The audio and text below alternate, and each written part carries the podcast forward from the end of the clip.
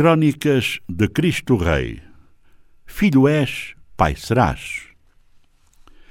E de repente apercebemos-nos que o Dia do Idoso, que se comemorou a 30 de novembro, afinal é assunto que nos diz respeito. Nessa de a vida começa depois dos 50, o antes foi só treino, é mesmo assunto do Facebook. Afinal, estamos na faixa etária dos idosos e pronto, estamos dando passos em direção ao final que nos espera a todos. Numa altura destas, o que pensa um idoso? Pois pensa sobretudo no que ficou para trás, no que fez e no que poderia ter feito e não fez. Os que têm uma família estruturada seguem em frente até ao fim, na certeza de que, ao seu redor, os familiares tudo vão fazendo para que ele, o idoso, tenha uma vida serena, rodeado da família, entre os quais os netos são uma benção. Eles permitem ao idoso ter uma companhia que exige dele ações que o obrigam a recordar histórias do passado, para explicar aos netos as questões mais variadas que eles vão perguntando, ávidos por beber do avô à avó, conhecimentos que recordarão pela vida fora.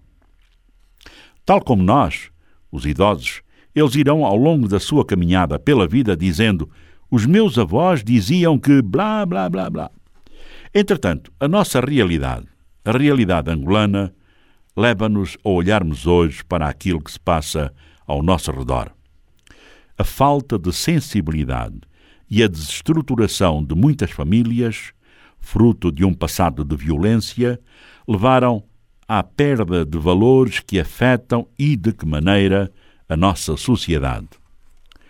O Estado muito tem feito no sentido de criar condições para acolher os idosos em lares, pese embora o facto de nada ser igual ao seio familiar, quando este existe. Infelizmente, assistimos no dia de hoje a situações de abandono dos idosos por parte dos filhos e da família no geral, com histórias constrangedoras umas e outras com um final feliz, apesar dos pesares. Assim sendo, conto aqui uma de final feliz que se viveu no Lubango, lar da terceira idade. Prefiro este nome ao de idoso. Aconteceu neste dia dedicado à terceira idade, no lar do Chioco, um casamento entre dois idosos, ela com perto dos 70 e ele perto dos 80. Aconteceu que, em tempos idos, esse casal viveu maritalmente. Entretanto, as malambas da vida separou-os. Anos mais tarde, abandonados pelas famílias, são recolhidos no lar de terceira idade do Lubango, bairro do Chioco.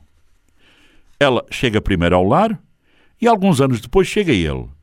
Imaginem lá o reencontro de duas pessoas idosas que tiveram uma vida em comum e que foram separados pelas vicissitudes da situação e que agora se reencontram num lar de idosos. Obviamente que reataram a relação com enorme felicidade, porque, no meio de tudo o que aconteceu, o facto de se encontrarem na mesma situação dá-lhes mais um alento para continuarem de novo juntos na caminhada final da vida. Assim sendo, esta história mobilizou algumas sensibilidades a nível nacional, no seio da sociedade civil, que concertou ideias para unir o casal, que manifestou esse desejo dentro do catolicismo. E assim foi organizado o enlace matrimonial com pompa e circunstância. Tudo feito a preceito, com vestido de noiva, fato e gravata, ramo de noiva, bolos de noiva, imaginem, havia quatro, e um grande buffet onde não faltou nada. Tudo isto graças a ações filantrópicas de pessoas singulares e coletivas cujas identidades não são reveladas porque o que fizeram foi por amor ao próximo e por altruísmo.